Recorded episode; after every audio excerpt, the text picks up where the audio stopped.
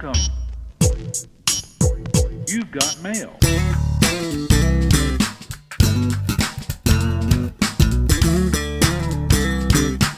Hey everyone, welcome to another edition of Tech Stream. Thank you for the support. The audience is growing. That's a wonderful thing to find out as soon as we start a new episode. My name is Seth Everett. He is the C E O of the Palmer Group, my tech guru, the guy I go whenever my computer doesn't work, Mister Fix It. No, just kidding. He's the great Shelly Palmer. What's going on, Shelly? Oh, wow. Well, everything is amazing right now, um, except for the fact that we have all of the craziness going on in the, in the world. world. Yeah, in the world. Um, look, these are interesting times. I'm personally wonderful. Uh, I have... Except I'm really sad about what's happening yeah. everywhere else. No, no, the the no, we can't, we can't do it. And, and I thought about all these serious uh, topics, and just to show you how pop culture is trending on TechStream, John Oliver did his whole show last night on uh, getting hacked, you know, s- uh, ransomware. And mm-hmm. I said, wow, maybe we should pick up on that. But we've done episodes on that, and I said, boy, that sounds evil. And they put a disclaimer just to show you how crazy things are going on in the world. I'm really glad you brought it up. They put a disclaimer on John Oliver explaining when he recorded that show. Wow. Because to do a show and not reference Afghanistan and Haiti, you'd be remiss. So wow. we can't, we're, we're not talking about Afghanistan and Haiti on this episode, but our no. thoughts go out to the people of both those communities. Oh, absolutely. And by the way, you know, we stand more divided now as a nation than we've been in a long time ideologically. Certainly, uh, we have seen rougher times. People don't remember. There was the war between the states, the Civil War, you know, where people actually picked up arms to voice their point of view. So we've been worse off than we are right now from a divided nation uh, standard. But wow, things are hard. And it's, I don't want to talk politics today because it doesn't make sense. However, I do, I have a lot of friends in the military, and I have a lot of friends who have uh, served our country with the put up or shut up, right? Literally just gone and stood a post with a weapon to protect and defend our safety. And a lot of my friends in the military are very concerned about what's happening. So our thoughts and prayers uh, are not enough. Um, at this point, you know, greater minds will prevail, and hopefully this is all going to work itself out. But well, you know, I have a Seth? great transition. I have a, I have a perfect segue because it happened on social media this weekend. Uh, the great Mark Hamill, who is one of the funniest follows on Twitter, in addition yep. to being the Joker and Luke Skywalker and everything, he put up a meme of his scene at the end of Return of the Jedi where Vader is defeated.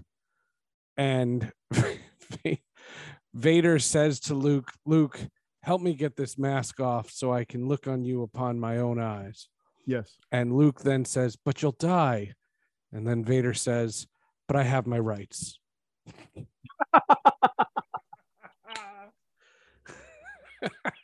Oh no. But Mark Hamill tweeted that. Like, it's not like oh. some jackass tweeted it. Luke Skywalker tweeted that. I was, I was dying. Oh my goodness. Oh, oh no. That all right. No, nothing can stop that now. Right. I have my rights. All right. Um, all right. The there oh. is a, a a bit of question in as we return to some semblance of normalcy. Yeah, uh, the Delta variant is something that's real, um, but things are open. Uh, mm-hmm. The N F L is planning full stadiums. Uh, the U S Open is planning fans. Uh, you know, that's coming up in a couple of weeks. Um, Broadway is sold out from now until twenty forty-five because people are so anxious to go to the theater. And there's all kinds of different rules on vaccinations, and we're not getting into that either. The thing that has struggled coming back is the movie theater. Yeah. And the movie theater is in a very precarious position because they were in a precarious position before COVID. And so that's why it's a segue, because the reality of it is, is that if you're vaccinated and you're comfortable going to a movie theater, that doesn't bring you to the theater. It no. sets it up. It makes it available, but I haven't gone to a movie theater yet. And it's not because I'm afraid about the variant. I don't mind wearing a mask. I just, I love what's in front of me in my home. Ah, let's unpack this uh, across the whole spectrum. Leaving out, leaving out the current Delta variant issue, leaving out mask or don't mask. Right. Let's let's assume it's safe. Well, let's assume something as safe as it's going to be for now. Let's just leave it there. Okay. So, and let's say that the protocols have decent air handlers. You're sitting a couple of seats apart from people you don't know, right? I mean, most movies, the economics were you needed fifteen hundred people to see it every week in the theater for the movie to stay in a theater. That's the pre-COVID metric. Once you have less than fifteen hundred people coming into your, your exhibition space, uh, it no longer is profitable for you, the movie uh, theater house, you know, the, the physical movie theater, to have that movie there. You're just not making enough money. You can't have it. It's just not enough people. So the movie business needs the theaters to work. And the reason they need the theaters to work is the way the finances are structured. Like every business, the movie business is the banking business. Sure. You are, you, you, the studio, have a pool of cash, a pool of capital. You are evaluating some mathematics that tell you that X number of human beings are likely to visit a theater under the following circumstances, and therefore X amount of money will be able to be gathered as a return on that investment. And then because you either have, we'll call it a ninety day window, then you get another bite of the apple. And remember the windowing system, right? You, first, it goes to theatrical release. Right. That gets you certain rights and privileges in the Oscar nominations and the various uh, awards. awards festivals and award shows. Then there's the uh, home distribution window, right? Where you're either, they're going to make D V Ds or they're going to make downloads or they're going to allow, and then there's a window where the premium distribution services get it, et cetera, et cetera, et cetera. And then ultimately it ends up at the very end of its life.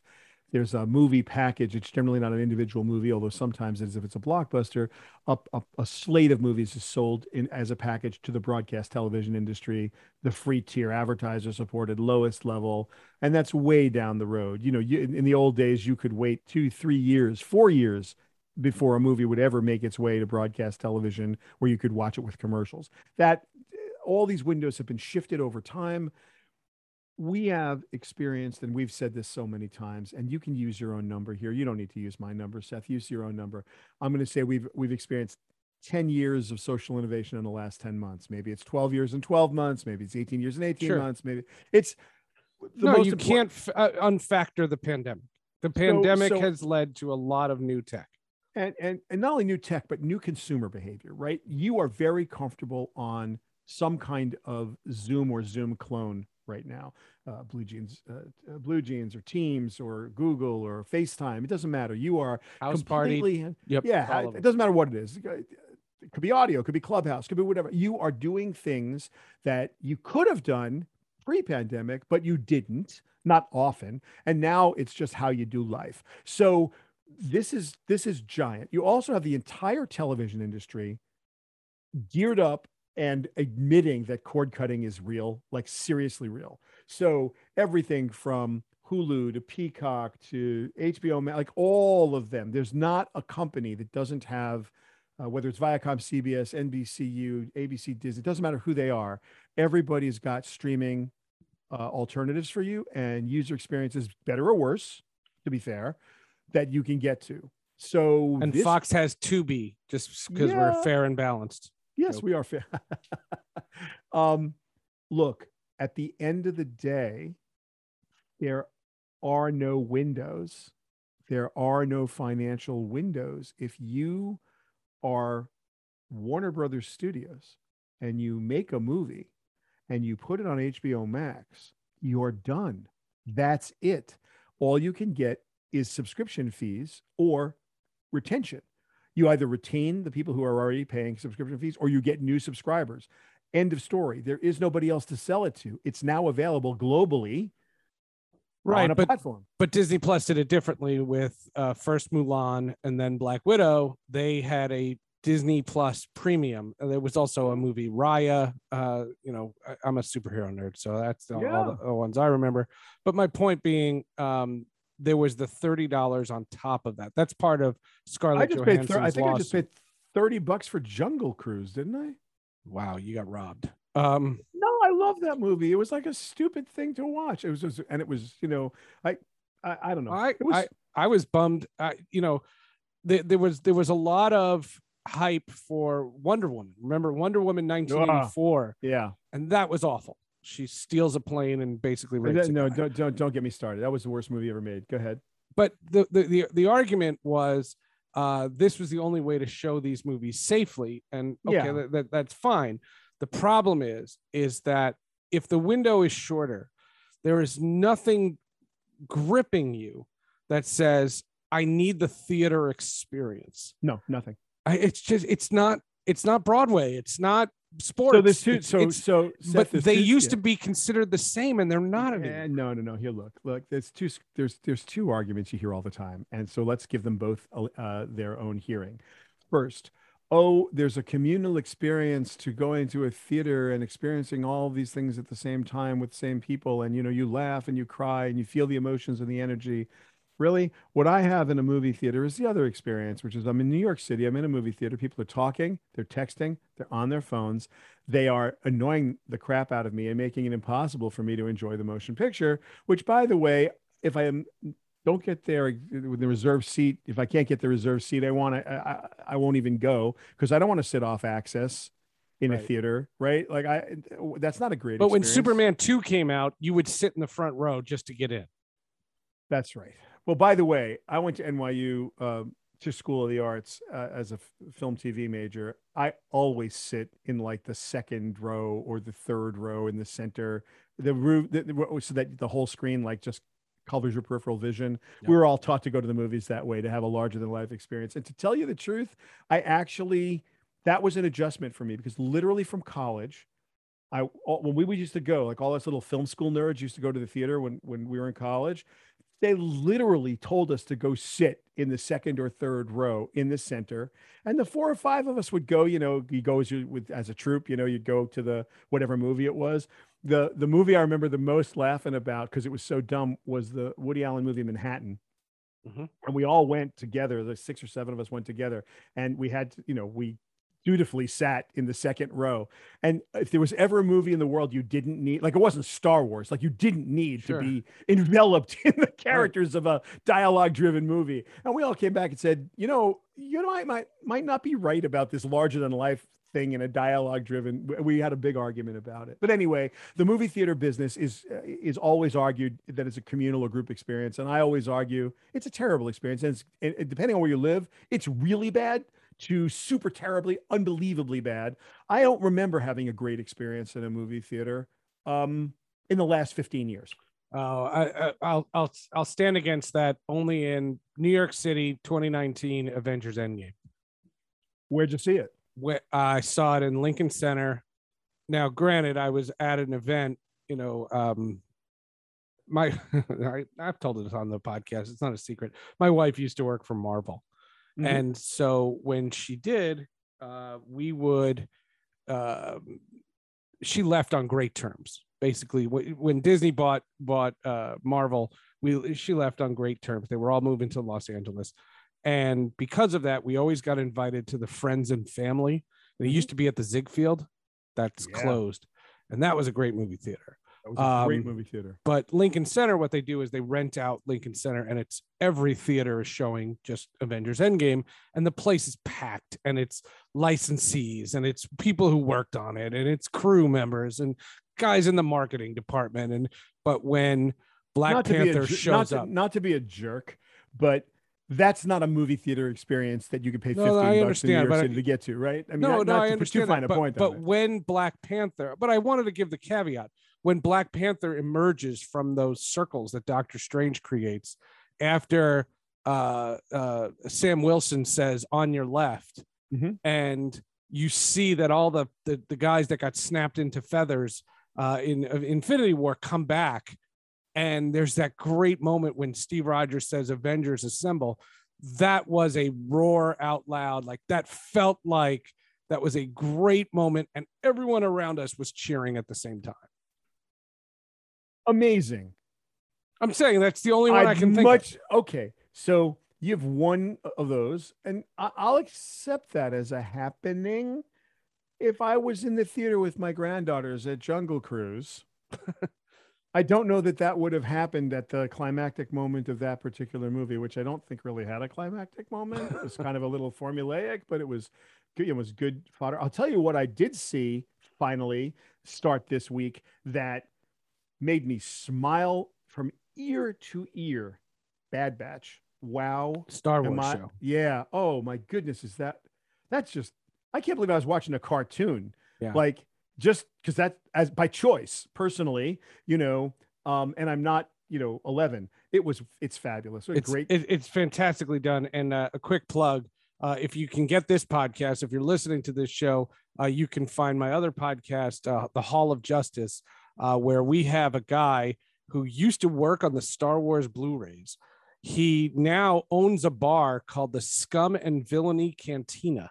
I love in, it in downtown Hollywood, right in front of the Chinese theater there in Hollywood. He is our Star Wars insider. And every time since Force Awakens, we have done a Star Wars podcast. He comes on t- and he's coming on this week to review the Bad Batch. That's fantastic. I, I just really like it. I just, I like everything about it. It's just made me, like I said, smile from ear to ear. But again, the, hey, those are franchises. And the, the, the thought about, let's just kind of like streamline this conversation. We, we've basically said that the only thing that keeps movie theaters open are franchises. We've mm-hmm. also acknowledged that with the pandemic, they're all facing these extreme financial hardships. So yes. let's take this step one step further. There have been all the rumors that Netflix wants to buy a theater chain and Amazon wants to buy a theater chain. Uh-huh. And there's all that talk about that, about how it's another distribution model for their original content, which yes. I get. Why? What what's in it for those companies? Why would Netflix want to buy A M C? That's a question for Reed Hastings and Ted Sarandos, not Shelly Palmer, because they might have an answer, but I can't imagine. It doesn't make sense to me. I, I don't understand what's in it for them. I'll, I'll tell you where it would make sense if I were doing it. The pandemic will end at a certain point. Netflix right now has a massive community of passion around movies and entertainment, and a physical space that would allow them to have concerts and orations and debates and events and plays and movies and streaming events of all kinds, where there are public gatherings, when public gatherings come kind of back, does make sense to okay. me. I actually see that, and they have a large enough marketing platform where they could, and certainly Amazon does, to make that actionable. Okay. Where A M C that's a, that's does an not, acceptable answer. They don't have a community. A M C is basically a vendor to the movie theater industry, the movie industry, right? They're a distributor. Netflix, and by the way, Netflix would have a problem, and so would Amazon. As a studio, there are laws in the United States. It's why you have car manufacturers and car dealers, and yet Tesla's both. They had to go state by state and get permission. Right. It would it would be a, a legal nightmare for Netflix or Amazon. But but again, they also have the the cash and the capability to sure. make that happen, which but no one else does. Like there isn't another organization I can think of. Apple. Yeah, Apple could do it, but I'm saying without being a big tech company with piles of cash, it's not like the traditional industry is going to turn itself upside down. Nor, by the way, are they motivated to do so, because as I love to say about the system, when you're in it, it's awesome. It's only when you're outside the system that the movie theater or the television business sucks. Like, and you That's start, fair. But when you're in it, like it de- definitely takes care of you. Ultimately, if we have issues with COVID, do you think that movie theater companies will actually go under? Because a lot of them threatened to for months and they didn't. And I guess what I'm saying is, is the movie theater as we know it a relic? I can't speak for the shareholders and stakeholders in at A M C or the other big chains. But what you can use to frame this question is the way that big real estate in big cities is being repurposed now. Uh, Saks Fifth Avenue, one of the best locations in the world, retail has changed. They're going to turn that building to mixed use. You've got some of the biggest real estate developers in the world are rethinking what it means to have an office building, and they're making them residential, retail, and office space. They're completely changing the zoning. They're going to the various municipalities and, and requesting ways to change how the buildings are used. The theater business, the movie theater business, is first and foremost a real estate business, right? You're looking for an over-under on what it costs. What are, what are your costs? The people who run the movie theater are the ticket taker and the ushers and the people that clean the theater. The profit center is the concession stand. And believe me, that's a profit center at twenty bucks for a soda and a popcorn. So you're talking about what's the over-under on the real estate, and is this a good use of that real estate? There's a theater right by my apartment in New York City. It's a fifteen plex, I think. I think there are fifteen theaters in there. And I, it's super valuable real estate. Is, is it good to have it sit mostly empty most of the time, which is what it does? Is that, is that a good use of that space? So I think you'd have to ask the theaters if they think that they're going to go out of business. If the, you know, if people don't come back, then that, that's kind of fait accompli. The pandemic won't last forever, Seth, but the behaviors are going to be, I think, harder to change now.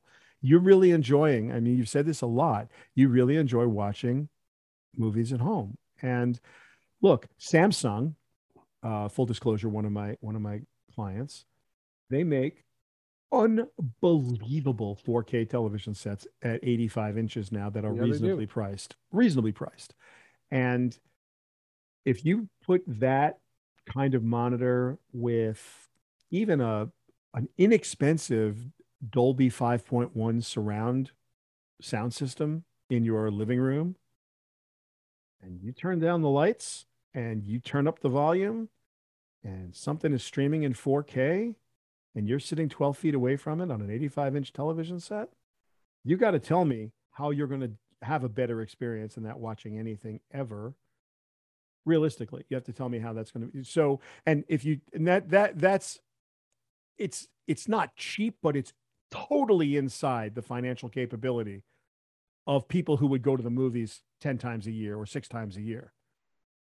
And honestly, it's probably cheaper than going to the movies six times a year. Oh, really? If you, if you look at the life, if you look at the lifetime of the setup I just described and the amount, like, let's say that there's a, I'm gonna make this up, a ten year window on that technology, because monitors are, technology isn't going to change at um, in a meaningful way uh, in the decade. Sure, you'll go to eight K, but an eight and uh, an eighty-five inch screen isn't going to need to be eight K. So, and the sound system isn't going to change because the physics of sound has has not changed. So if you put a five point one or a seven point one sound system properly installed, I. I almost guarantee you'll get a solid decade out of that.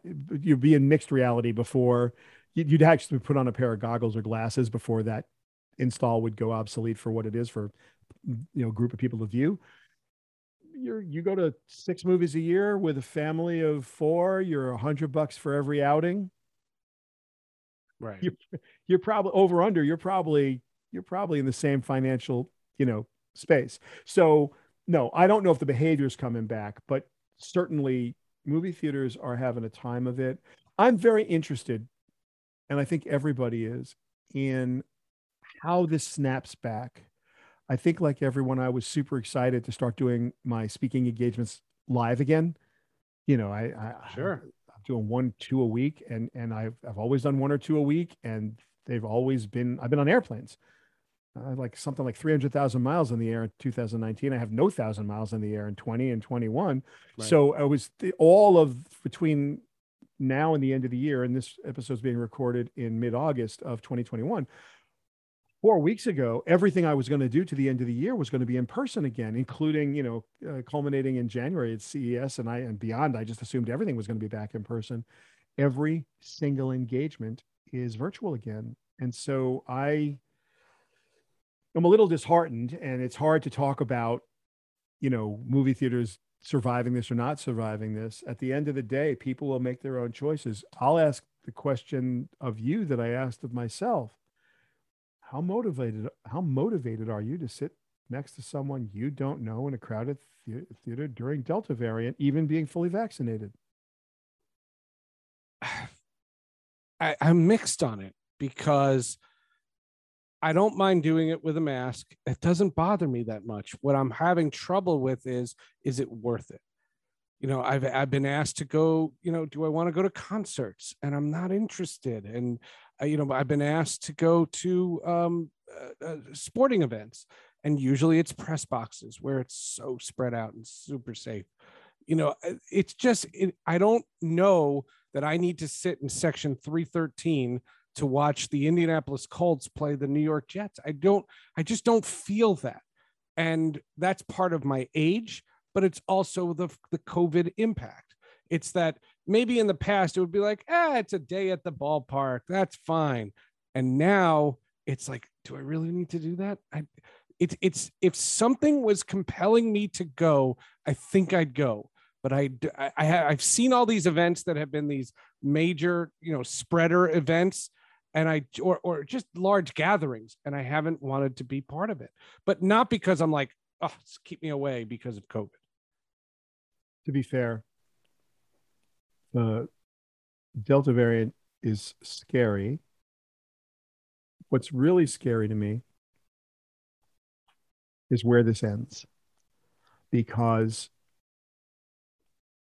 everybody, because of who we are, human nature, we believe that this is going to go back to where it was. Like it's going to be two thousand nineteen and life's going to be, we're going to restaurants, we're going to theaters, and we're going to concerts, and we're going to ballparks, and we're doing exactly the way we used to.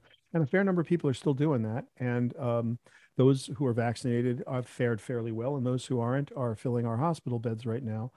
This will ultimately work itself out. The question is, what comes back? I think we're going to see fifteen, twenty percent less business travel. I think you're going to see uh, gatherings of large gatherings reconfigured.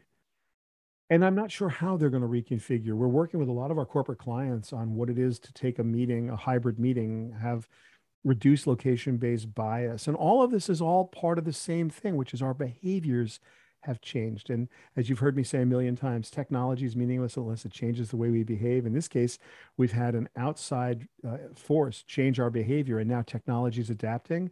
And so it's, I, I think, you know, with all the talk of metaverses, with all the talk of virtual worlds, with all the new technology that is coming around this idea of virtual gatherings, we'll see how much of it actually catches on and how much you and I just really want to go have a beer with our friends and just go hang. And and we're going to see, we're going to learn about that. That appeals to me a lot more. Yeah, we're going to see. Like one of these days, we're going to do a live recording of, of Tech Stream. Like we would yeah. do it from a place, and that would be fine. The idea that it just, it doesn't have to be massive. That, that That's all I'm saying. We're going to find out. And I think, you know, neither you nor I get to make that call, but I want to talk tech for one second, if we could. Sure. Um, you know, the, the pandemic is an issue that everybody is skirting around right now. And people are just recently starting to talk about booster shots. Mm-hmm. And we have vaxxers and we have anti-vaxxers. And I don't want to get into this with anybody, because if you're an anti-vaxxer, may God bless you and keep you. And I hope you're safe. If you know that it's not my personal choice, but no, no, no. And I, I agree with you. There have been certain, some of the vaccine hesitancy makes sense. A lot of it makes no sense. I, I, to me, I, I don't even want to get into why, whether it makes sense or not. The science is the science. Sure. I believe in science, end of story. But to that end, I want to talk to people just for a second about the science of booster shots. What is not being reported in any way is the titer test, T I T E R. It's an antibody test. And what the titer test does, uh, your immune system produces antibodies. And what the antibodies do is they look at the invading microorganisms and they identify them, they mark them for destruction. That is how your immune system works.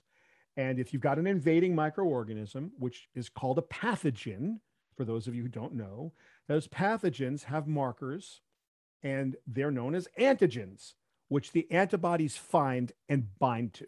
Got that? So you've got an invading microorganism. That's a pathogen. It's got a marker called an antigen, which is what the antibodies bind to. That is how this works. Now, what you need to understand is that there is a test to see how your body is able or prepared to deal with pathogens. And the specific pathogen we're caring about right now is COVID nineteen.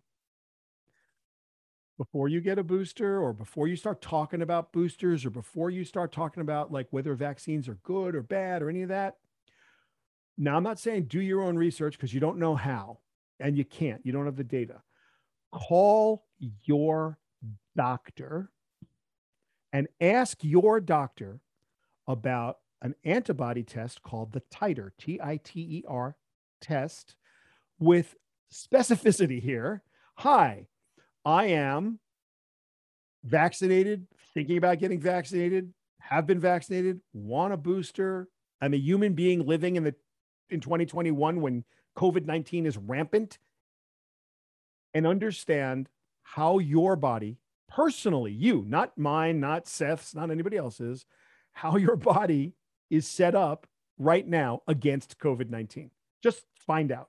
If you need a booster shot, um, have you been infected? They will, this test will tell precisely and exactly, precisely and exactly where you are in the process of your um, immunosystems, your immune, your immune system's capabilities to deal with this. Just right. And it can debunk it a lot of people who have had COVID and saying, saying they, have they don't need the vaccine.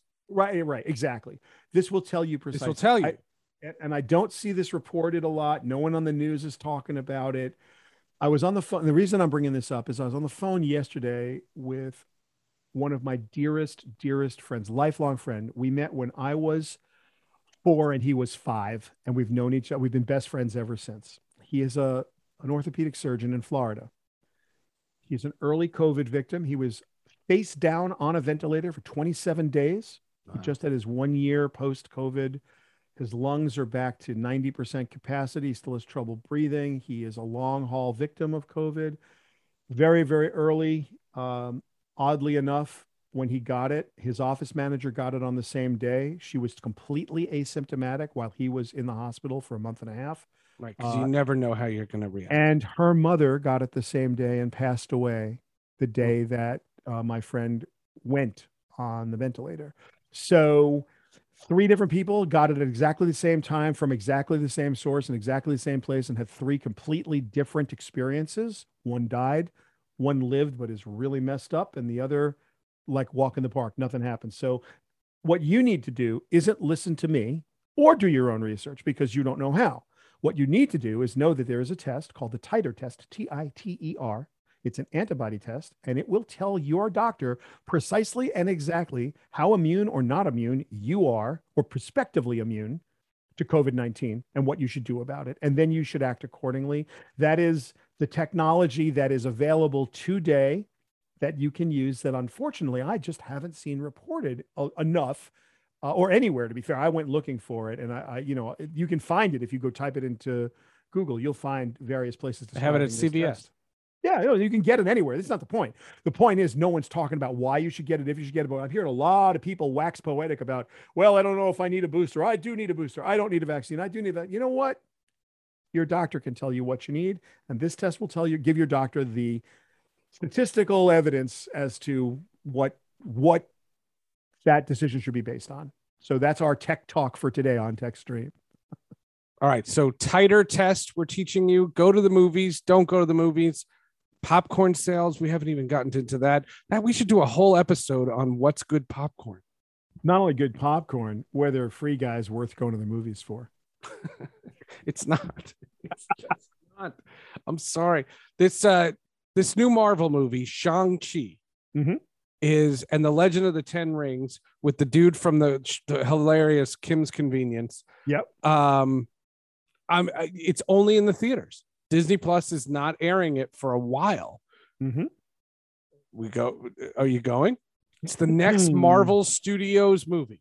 No, that's you'll, my short you'll, answer. You'll wait till it's on Disney Plus. It's not one of the movies I, well, let's, I'll put it to you this way, Seth.